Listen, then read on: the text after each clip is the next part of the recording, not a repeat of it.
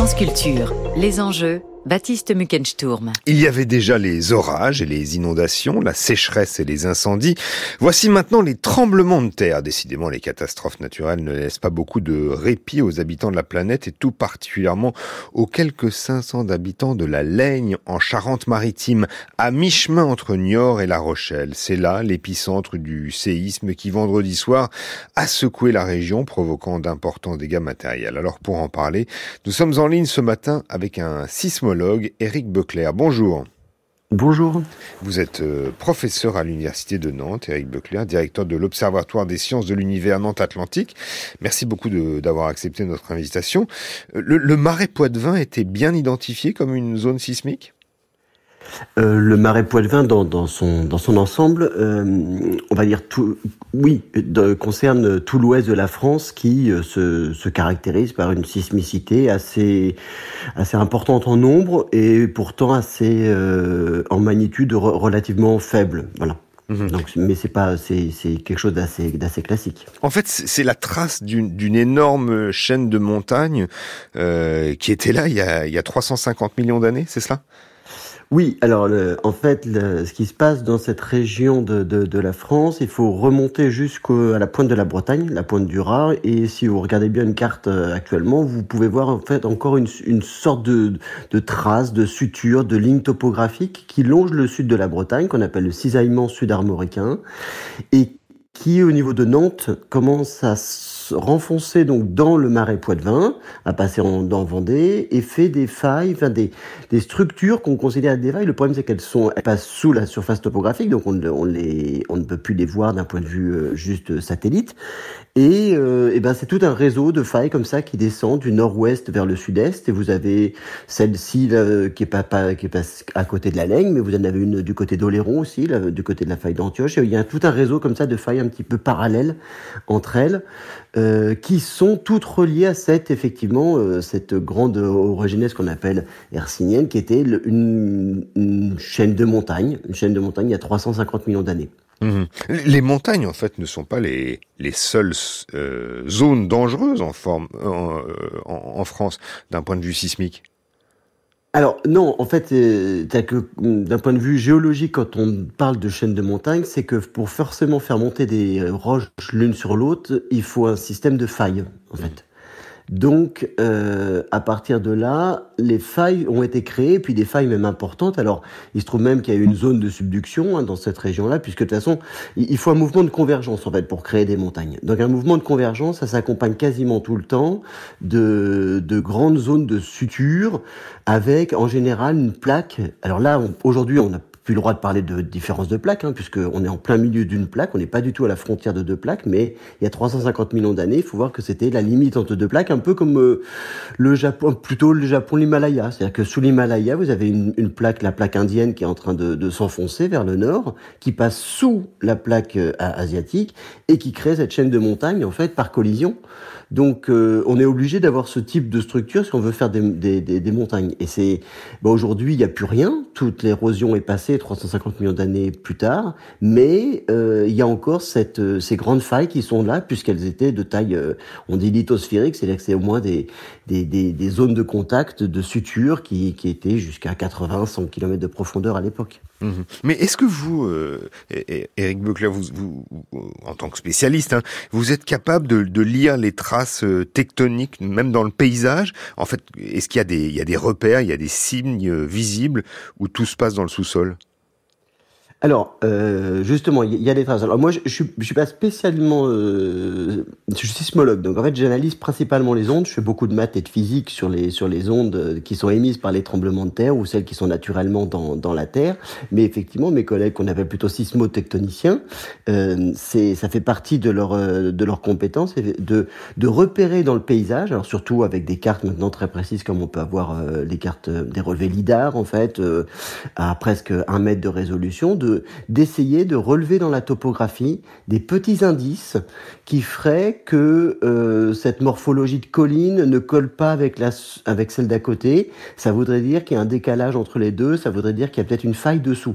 Parce qu'effectivement, le, le, problème des failles qui sont responsables des tremblements de terre, c'est qu'elles sont euh, quasiment tout le temps sous la surface et parfois même assez profondément. Là, le, séisme de la Laigne était plutôt autour des 3 km de profondeur, donc ça voudrait dire que la faille, la zone de rupture serait à 3 km de profondeur environ, mais c'est pas rare que ça descende à 5, 10 ou 15 km. Donc effectivement, en surface, ensuite, on voit plus rien.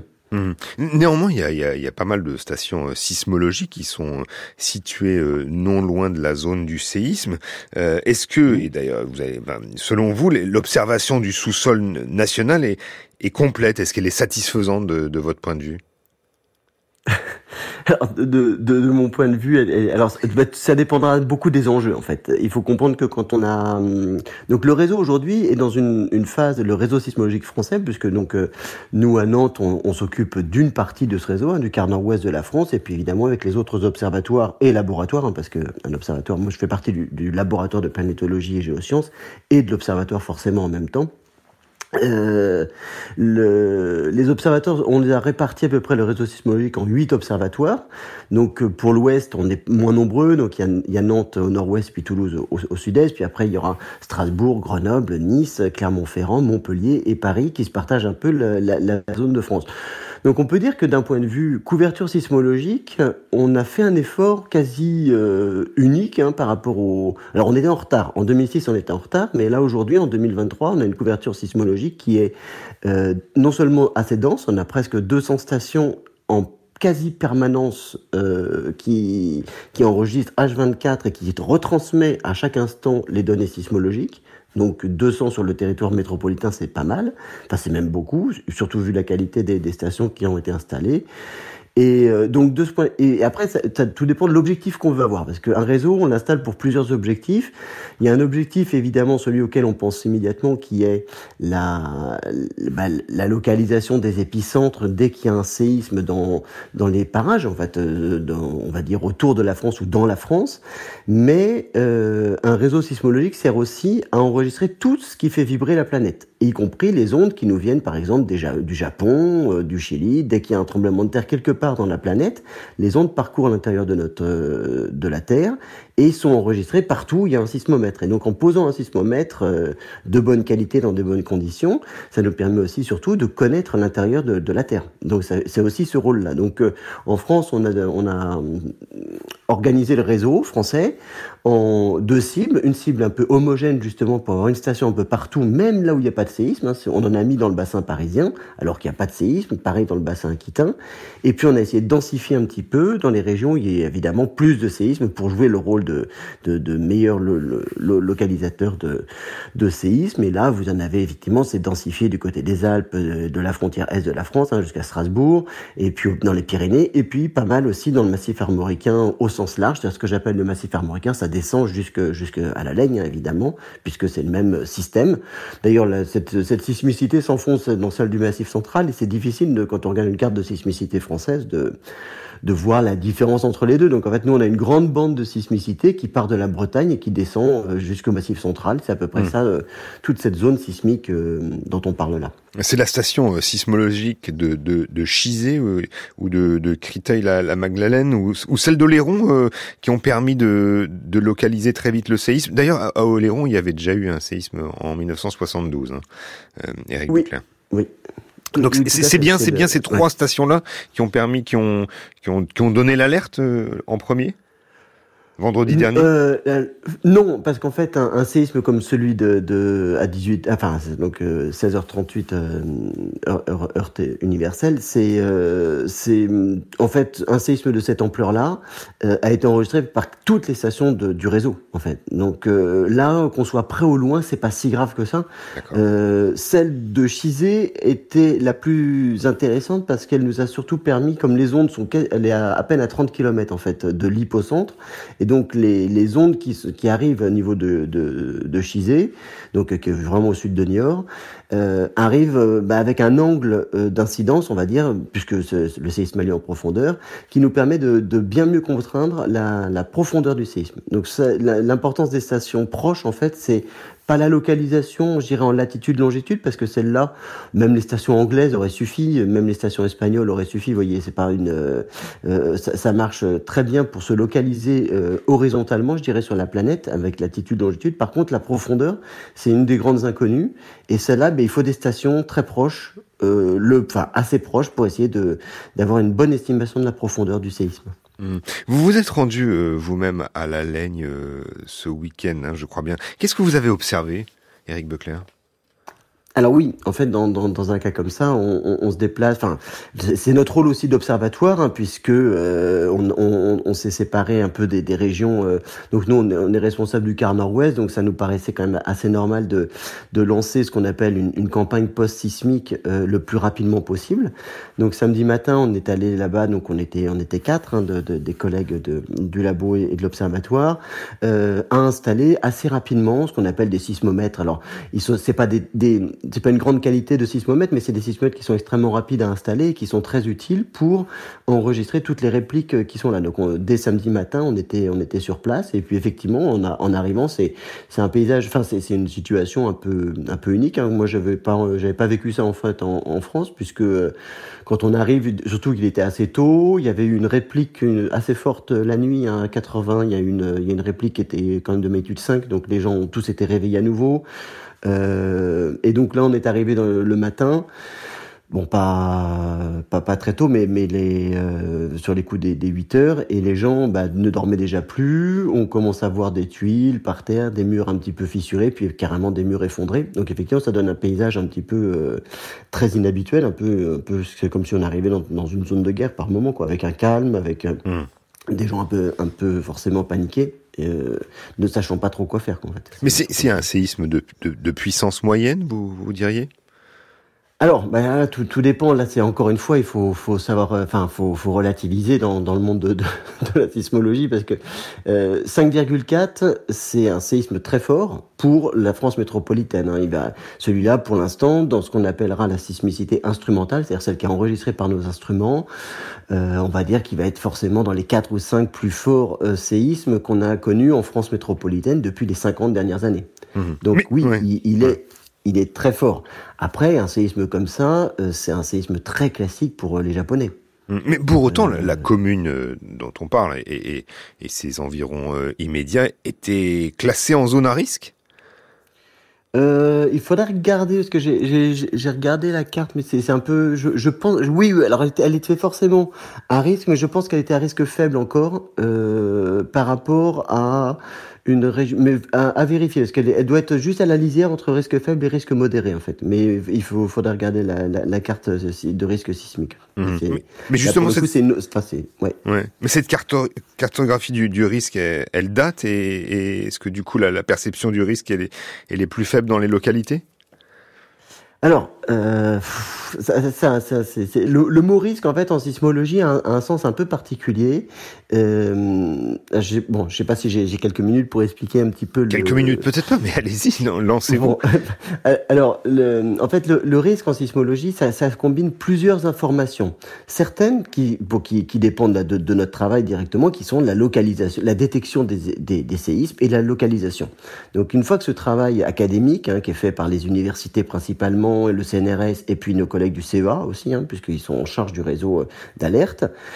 Euh, une fois que ce travail de localisation et de détection des tremblements de terre est fait, on a une base de données sur lesquelles arrivent d'autres services de l'État qui regroupent ça, ce qu'on appelle euh, en aléa, c'est-à-dire la probabilité qu'un événement de telle magnitude ait lieu dans telle région. Vous voyez, donc en fait, on commence à, à, à, à rentrer dans une cartographie en disant euh, il n'y a pas eu de séisme de magnitude 3 dans cette région-là, ou il y en a eu, ou il y en a eu tant en, en 10 ans. Donc, on peut faire une probabilité. Ça, c'est ce qu'on appellera l'aléa.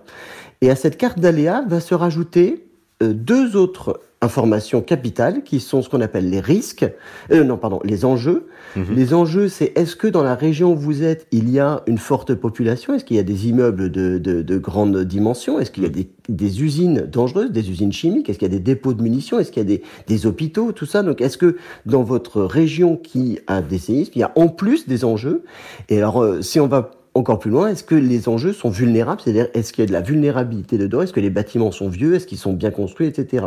Et quand on mélange ces trois informations, alors on obtient le risque sismique. C'est-à-dire qu'on peut avoir quand même du risque euh, faible alors qu'il n'y a pas de séisme, juste parce qu'il y a des très forts enjeux. Si vous êtes dans une, dans une ville avec des millions d'habitants, même s'il n'y a pas de séisme, il y a tellement d'enjeux que le risque n'est pas nul. Et, et, réciproquement, on peut avoir par contre un aléa fort dans une région déserte.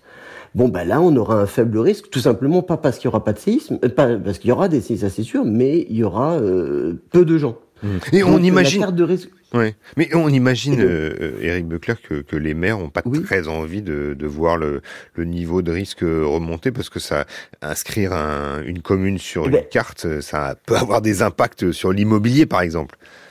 Oui, c'est alors c'est un peu ça la voilà, c'est un peu ça la la, la, la, complication du, du, du phénomène, c'est que c'est que la, carte de risque, ben forcément, comme je vous l'ai dit, elle s'appuie sur cette, ces détections au départ, hein, puisque c'est le travail de base en sismologie.